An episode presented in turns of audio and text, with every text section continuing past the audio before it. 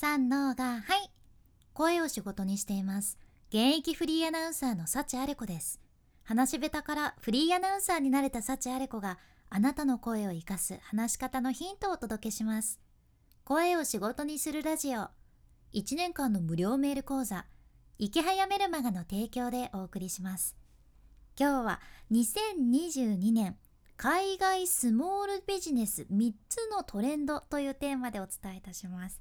はい。海外トレンドですね。今回はアントレプレナーっていう海外のビジネスサイトからの情報をシェアさせていただきますよ。これねリッチ・ラオさんっていう10年 Google に勤めてで今は Facebook 社でスモールビジネス向けのビジネスを担当されとる方がおるんやけどその方が2022年以降にこれはスモールビジネスの状況を大きく変えるぜっておっしゃってる3つのトレンドがあるっちゃね。それをぜひ一緒に今日は押さえていきましょう。まあ、あなたのビジネスのヒントにもなると思うし仕事先での雑談のテーマなんかにも喜ばれるはずやけんぜひ活用してみてください。まずその3つのトレンドサクッとお伝えしますが1つ目企業ステップの進化。2つ目デジタルプレゼンス。で3つ目ハイブリッド展開ですね。では順番にチェックしていきましょう。まず1つ目企業スタイルの進化。企業スタイルにエボリューションが起きてます。エボリューション。これね芸人のゴージャスさんのネタがあるんやけどご存知ですかね？昔私喋りの仕事始めて12年ぐらいの時かな。それぐらいの時に現場でご一緒して、まあ、トークショーみたいなのもしたことあるんやけどめっちゃいい人で素顔もねイケメンみたいなの覚えてますねはいそれはいいんですけど企業のエボリューションです。はい。企業のエボリューション。やはりこの2年、パンデミックっていうのがあって、大変ですよね。大変な中ですけど、一つ良かったのが、クリエイティブなもの。みんなの創造性っていうのが爆発したことだよねとラオさんがおっしゃっています。ま、今まで例えば本当に対面でビジネスってこれ絶対しなきゃいけないのかなとか、ま、その必要あるんかなっていや工夫すれば合わなくてもいけるんじゃないかなとか逆に今だからこんな仕事あったらいいんじゃないかなとかそうやっていろんなビジネスアイデアも生まれてそれによってスモールビジネスの領域もぐーんと広がっとるんよね。で実際今年2022年にはなんと過去最多の企業数というのが予想されていてこの傾向はもうさらにどんどん加速すると言われていますで一番面白いのは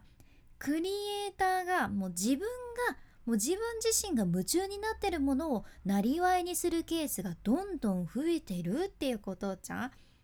例えばねその一例としてチーズをおしゃれに盛り付けるチーズボードってご存知でしょうか？もうめっちゃ映えるやつね。チーズボードってあるんやけどこのチーズボードで有名なエミリー・デラニーさんっていう方がおるじゃん。でこのエミリーさんは2019年にそのチーズとそれからそういう食事をおしゃれに盛り付ける系のボードっていうのを紹介するインスタを小さくまずスタートされてるんですよ。インスタからスタートされてでそれからわずか3年後。もうオンラインクラスでしょ？それからワークショップを主催して定期的に企業ともコラボしたりしてでこの春にはね本も出版する予定だそうです。すごいですよね。オンラインで自分の好きなものをシェアするところからスタートしてでそれを本格的なビジネスに変えるっていうエミリーさんのこのような企業スタイルっていうのはこれからますます増えていくことになるだろうってことでした。でこれは私も今インスタに今コミットしてるしね他の人たちもインスタ頑張ってらっしゃるのも知ってるからこそ夢あるなーって思って やはり楽しいって伝染するんですね。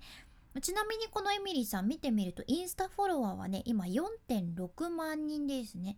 でももちろんこのエミリーさんもゼロからスタートしとるけんさ。このスタイルでビジネスを確立するのは今聞いてくださっているあなたかもしれません。次来るかもしれませんよ。そのための準備はねしておきたいですね。次に2つ目のポイント。デジタルプレゼンスです。これはオンライン上で自分のビジネスをアピールすることなんやけど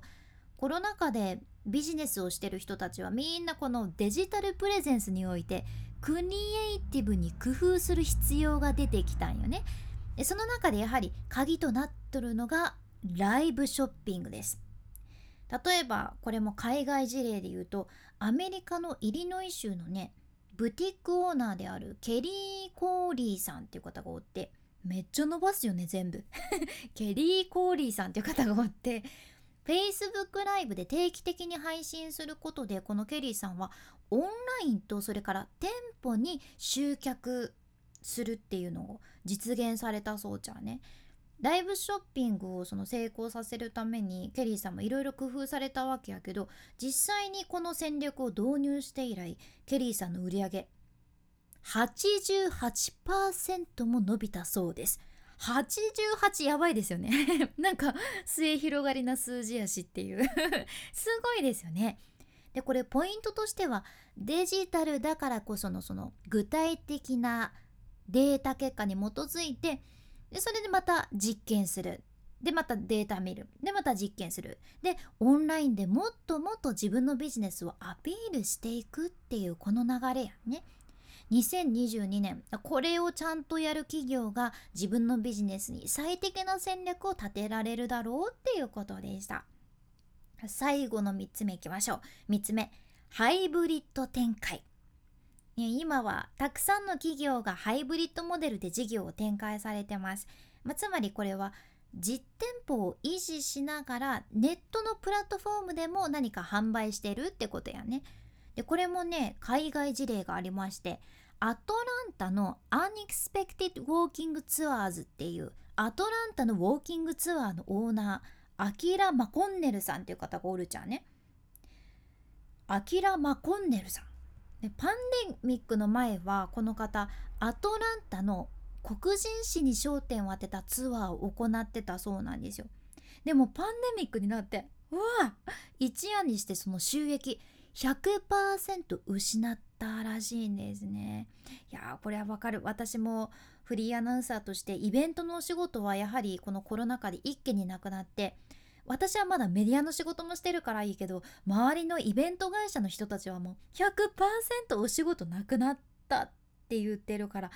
まあ世界中のそのリアルな仕事っていうのはなくなったわけやけどこのマコンネルさんはねじゃあこっちはこうしますぜっっていう風に代替案を決行されてましてアトランタの魅力を伝えるギフトボックスを Facebook とかインスタで販売してねでさらにバーチャルツアーを導入することでその物理的なサービスと新しいオンライン体験っていうのを確立されたそうなんです。新しくね。うん勇気ですよねこれも。でこのリアルとオンラインのハイブリッドモデルっていうのはもうなんかいろいろあってもうダメだどうしようっていう時の今の時代の救世主になりうるわけですよ。まあでもいろいろお伝えしてきたけど今日お伝えしたトレンドを踏まえつつそのお客様をちゃんと観察してお客様に耳を傾けてお客様としっかりつながるスキルこれを持ってるところがスモールビジネスの成功につながるとこですよって一番重要なものですよっていうふうにラオさんおっしゃってました。今回のポイントとねサクッとおさらいしますが海外スモールビジネス3つのトレンド。1つ目企業ステップの進化。2つ目デジタルプレゼンス。3つ目ハイブリッド展開ってことですね。是非参考にされてみてください。さて今回ねスモールビジネスの話やったけどこれは個人でのビジネスの話でもあったわけでこれからますます必要になってくる。自分で稼ぐためのノウハウ学びたいって思われてるあなた。池早さんの無料メルマガめちゃめちゃおすすめです。2日に1回届くメールなんやけど空き時間とか通勤時間とかちょっとした時間に SNS ブログ YouTube の伸ばし方も学べてでそれが自分のビジネスになるっていうめちゃ有益な内容てんこ盛り。そんなメール講座です。無料メルマガやけん。本当にずっとお金はかからんしやめたい時はサクッとやめられるけん。ぜひまだ読んでない人損です。画面スクロールして出てくる概要欄エピソードメモから今日チェックしてみてください。君に幸あれ。ではまた。博多弁の幸あれ子でした。